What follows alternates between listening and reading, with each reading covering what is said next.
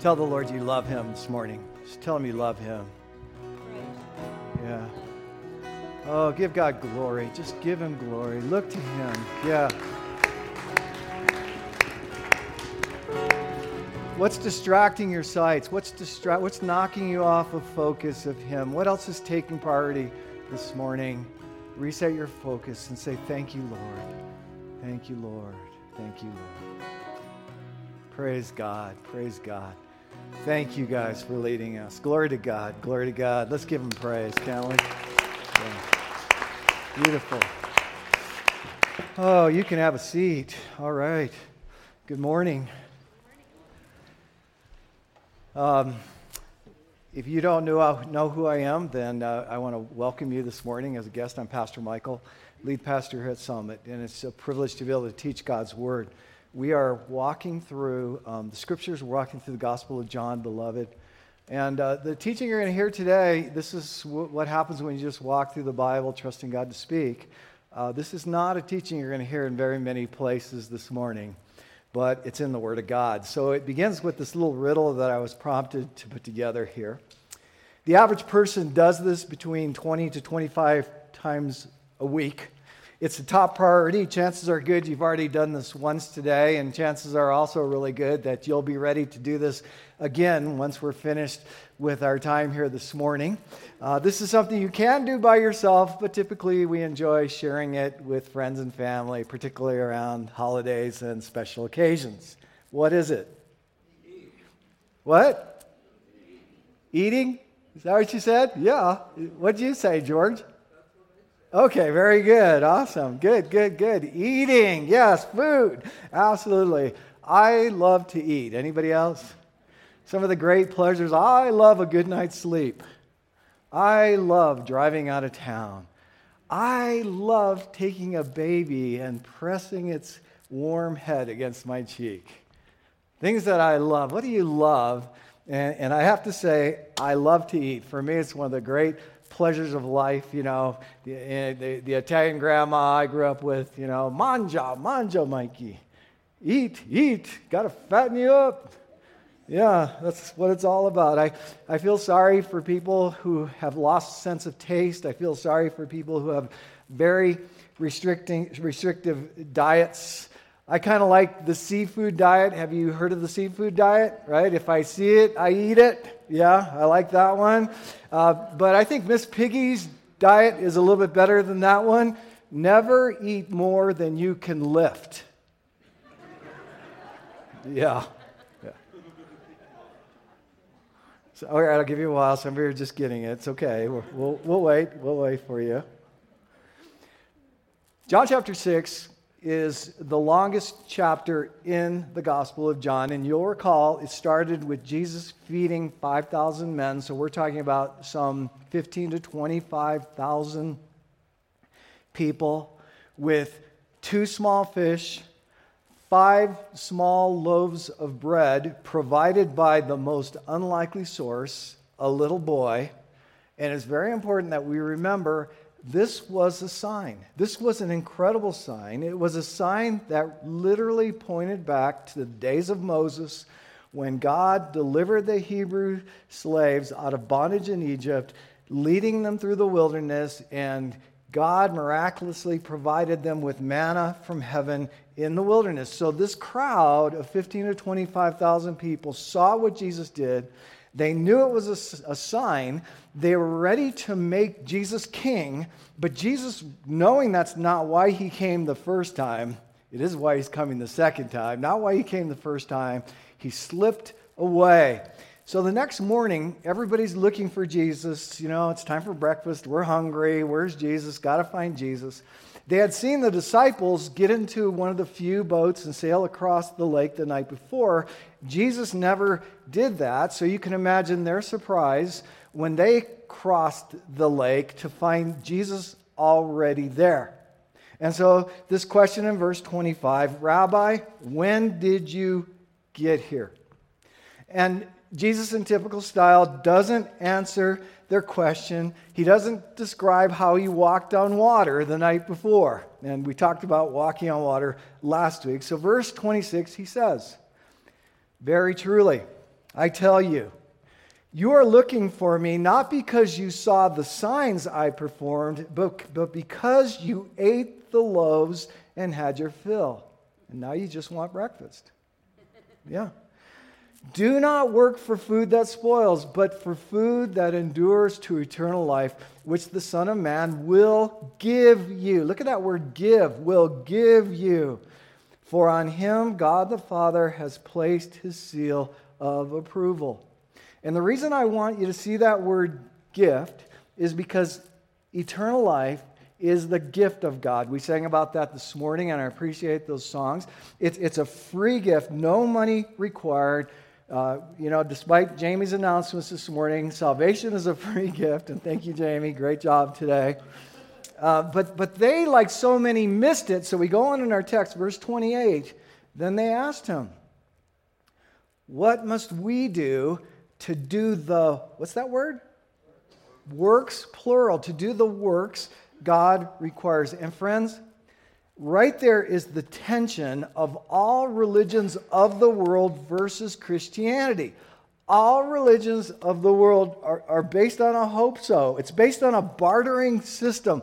What good things must we do to gain God's approval versus you cannot earn it? You must receive it as a free gift. So Jesus goes on, verse 29. The, what's that next word? Work. The work, singular.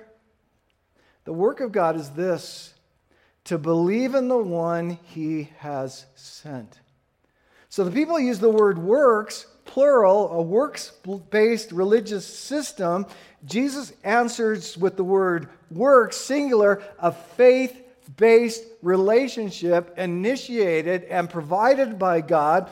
There's only one work that God asks for us, and anything else needs to flow from that vertical connection with horizontal effects, okay? The only one thing, and that is have you received the gift? What are you doing with his son, Jesus Christ? Have you received the gift, or are you still hoping that you will get the works part right? And by thinking you're going to get the works part right, you're literally rejecting the free gift of Jesus Christ. Hear what Jesus is saying. Do the one thing he asks receive the gift. Verse 30. So they asked him, Isn't this interesting? What sign will you give that we may see it and believe in you? What will you do? Our ancestors ate the manna in the wilderness, as it is written. He, being Moses, gave them bread from heaven to eat. So, very fascinating here. These are the same folks who just the night before saw this miraculous dividing of fish and loaves, thousands being fed. They, they acknowledged that it was a sign from God. They called him a prophet from God, from God. And the only reason they were there to witness that miracle in the first place is because of all the signs and all the miracles Jesus had been doing right up to this point. And how quickly we forgot, forget, how easily we miss those signs that God is showing us and speaking to us. Uh, yeah, see the signs. So Jesus responds, telling them that Moses never gave them a thing, that that manna from heaven provided to the Jews in the wilderness was provided by Father God. Then, verse 33 For the bread of God is the bread that comes down from heaven and gives life to the world. Sir, they said, always give us this bread. And then right here, Jesus is going to go into a series of radical statements, starting with verse 35. Then Jesus declared, I am. Do you recognize those words? I am. First of seven I am statements that we're going to see going forward in the Gospel of John. You can literally outline the book around these, these things. Very intentional here. The people are catching on to what he's saying right here because when Moses asked God what his name was, God's response was I am, and we don't know what that name was, how what it looked like because no one dared speak it, no one dared write it. So we say it's names like Yahweh or Jehovah or Jehovah. We know the consonants, we just don't know the vowels because they would only write parts of God's name. No one dared write it or even speak it, and it's a name that's always put in front of other attributes of God. Some of my favorites are Jehovah Shalom, which is the Lord is your peace. Anita, if you hear me, the Lord is your peace. Michael Discoli, do you hear yourself what you're saying? The Lord is your peace. Yeah, I like Jehovah Rapha. I like the fact that clinics are named Rapha, Rapha, Rapha clinics. It's all based on right here. Jehovah Rapha, I am the Lord, You're your healer. It's, it's part of his name. And now Jesus says to all who will hear, I am the bread of life. And it is radical.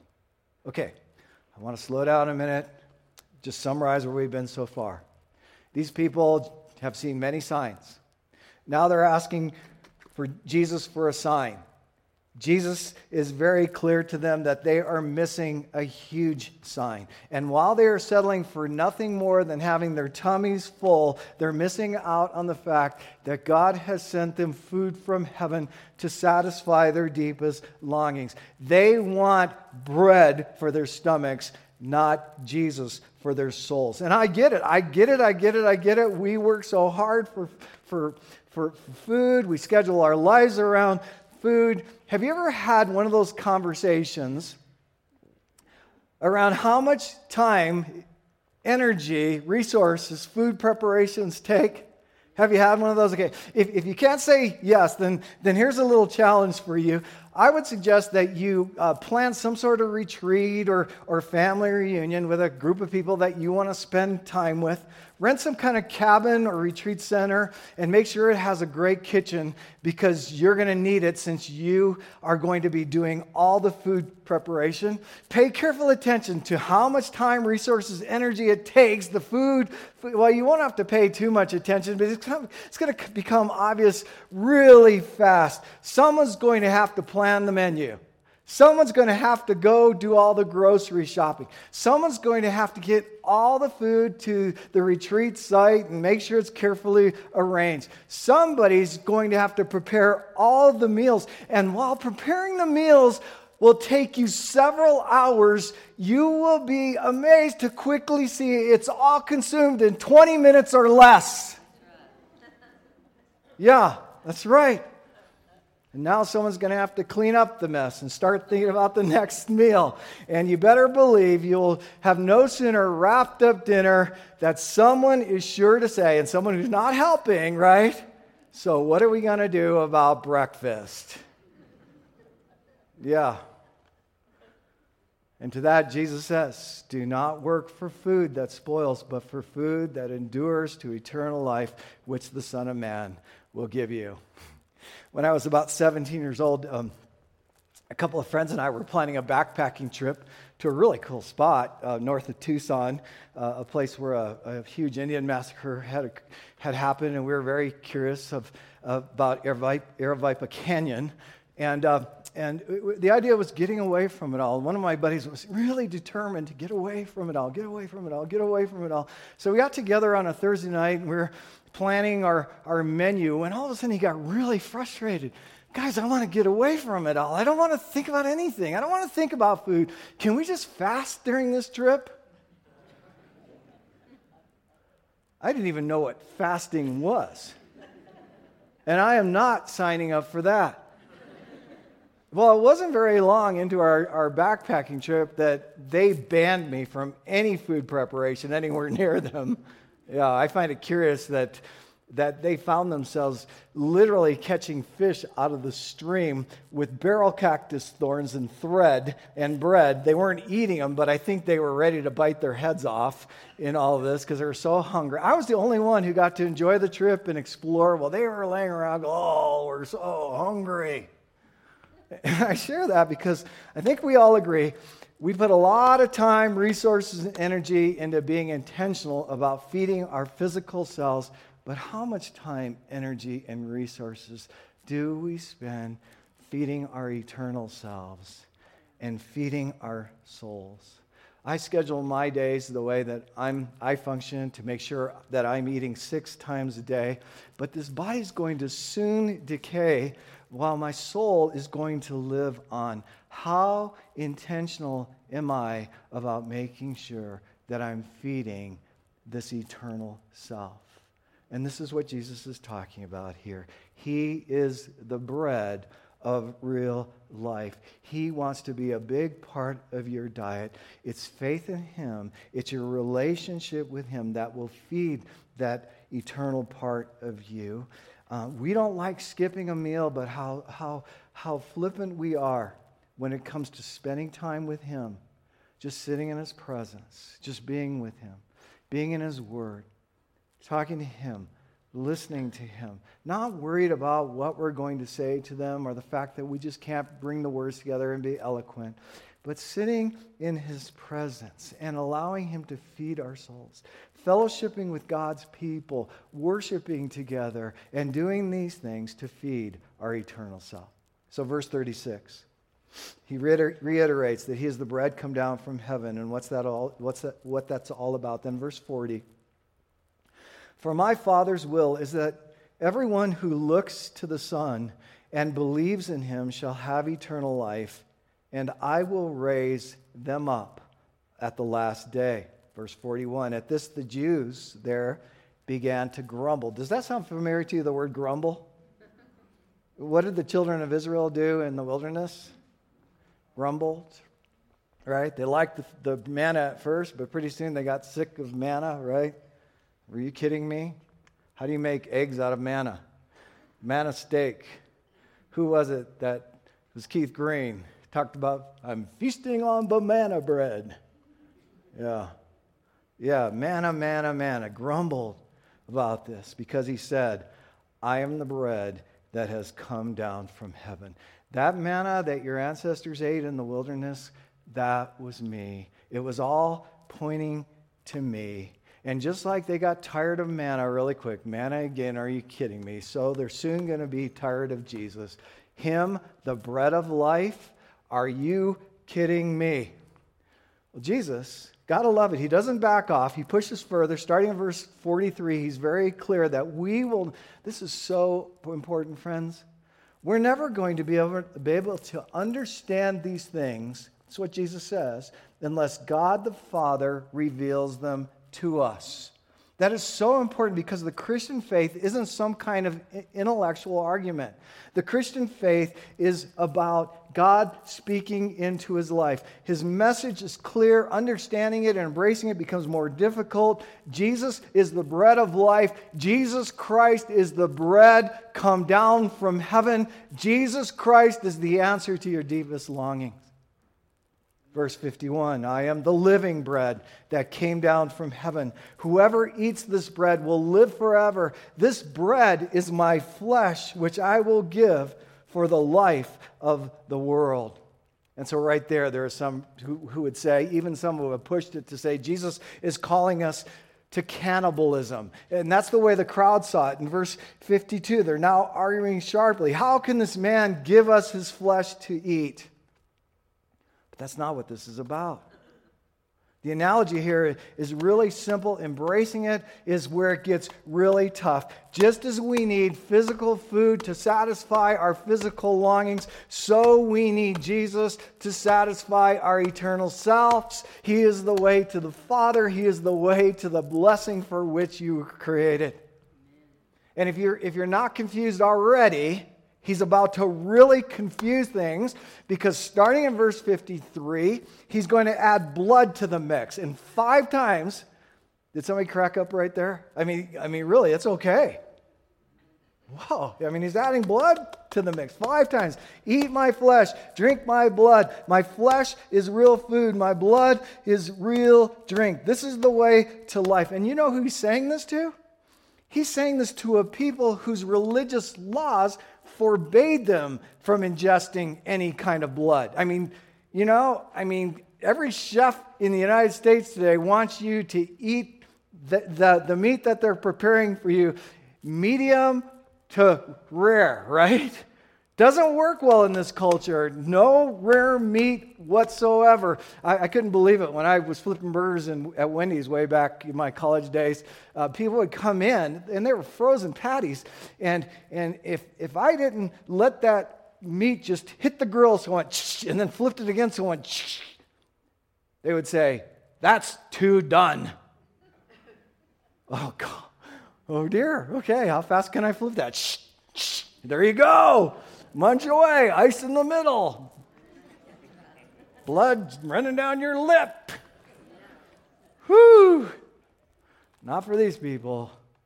No way. They made sure their meat was cooked through. It's a clear illustration. We were separated from God and real life, the real life that He offers, when we ate of the forbidden fruit in the garden. And because one ate, all ate. But here's the deal we are brought back to God and to the life and to the blessing He offers when we partake of His offering, His Son, Jesus Christ.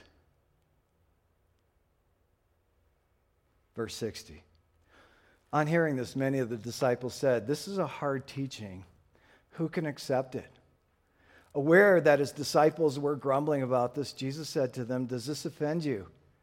Then what if you see the Son of Man ascend to where he was before? The Spirit gives life, the flesh counts for nothing. The words I have spoken to you, they are full of spirit and life, yet there are some of you who do not believe. For Jesus had known from the beginning which of them did not believe and who would betray him. He went on to say, This is why I told you that no one can come to me unless the Father has enabled them.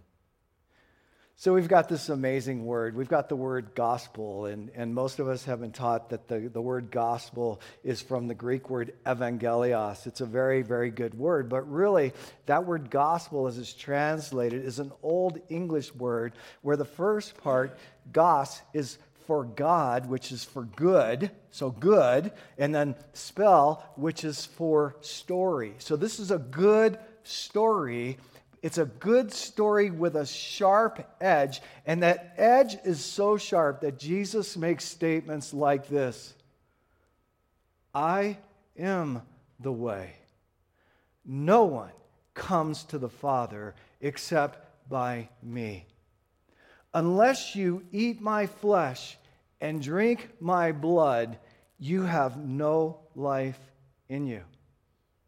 And the purpose of the gospel isn't to convince people into the kingdom or to, to have the right words or the argument because the Holy Spirit is doing that part. The purpose of the gospel is to prepare people to respond to what God is already speaking into their lives. The good story is the call upon a person's life. Belief is someone is when someone responds to the call. And this chapter ends with three potential responses and each of us can ask the question, Where am I? And I'll ask that right with you. The first response is you can walk away from Jesus. Verse 66. From this time on, many of his disciples turned back and no longer followed him. Do you realize that he had built a following of tens and thousands of people right up to this point? And he's just scared them all away? He didn't stop to try to explain himself. He didn't say anything like, oh, What's the matter, guys? Was that a little too strong? You know, maybe I shouldn't have done that whole eat flesh and drink blood thing. Instead, he said, If my Father is speaking to you, you will hear, and if you hear, you will come, and if you come, you will receive the life that he offers. Reminds me of this young man that I talk about on occasion because. Um, he was a starting football player, going into his senior year, blew his knee out during a practice, out for the season. I mean, the guy was a star.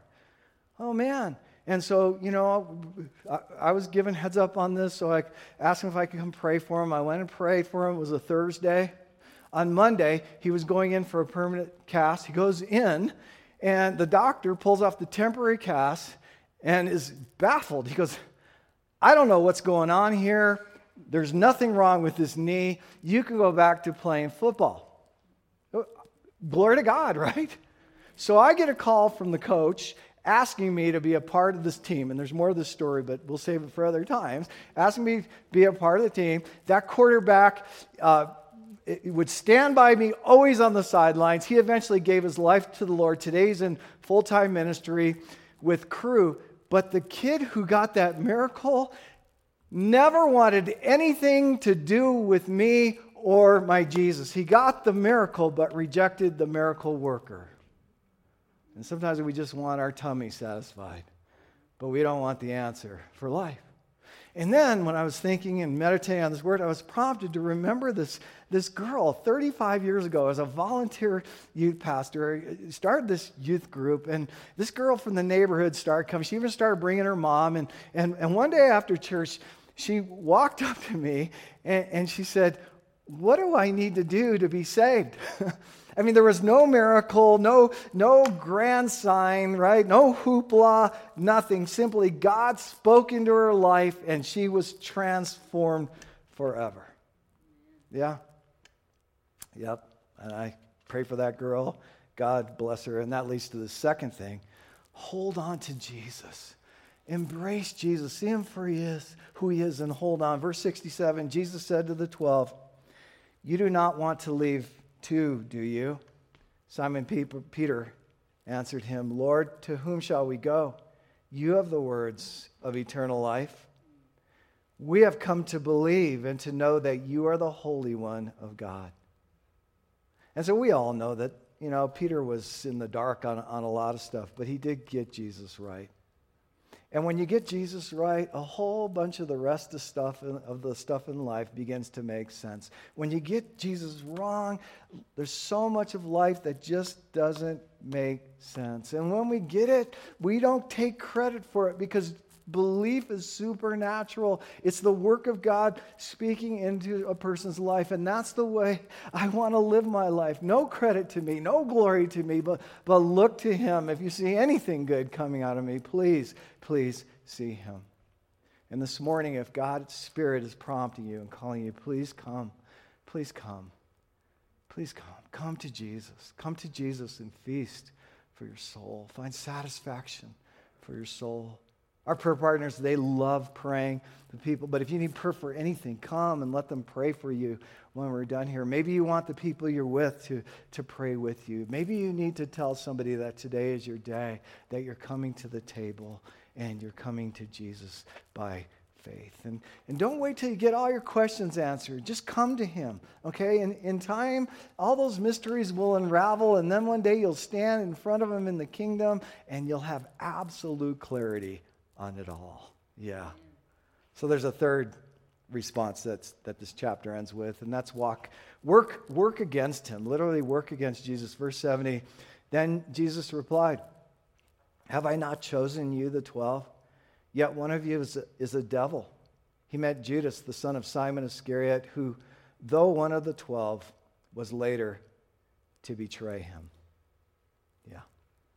Have I told you today how much I like food? Does it make you hungry just to think about that? Yeah, it affects me, man. Maybe I'm in the mood for bacon and eggs. I can smell the bacon. Have you ever noticed that the word stressed is the word desserts spelled backwards? Yeah. I mean, okay, go ahead, spell it out in your mind. Take your time. We've got all day. we get so stressed about satisfying our physical bodies. Bodies that are here for such a short time and then poof, they see decay. Jesus' call today is that in the grand scheme of things, we spend way too much time, energy, and, and resources concerned about things that are temporary. How about this? Hear what God is saying and go after the things that really matter. And concluding with his words, taking us back closer to where we started work for food that, re- that will result in eternal life, which the Son of Man alone can give you. Let's pray. Thank you, Lord. I don't know what you're speaking into lives this morning, but I'm confident you are. And uh, we're posed with two questions, and I cannot answer these questions for anyone. So here they are, Lord, as you speak. That each one of us needs to answer this first question What is it God is saying to you this morning? What is it that He's speaking into your life? And the second builds off that first. How will you respond? We're going to continue worshiping and let the Spirit continue to work on you. I will myself as well.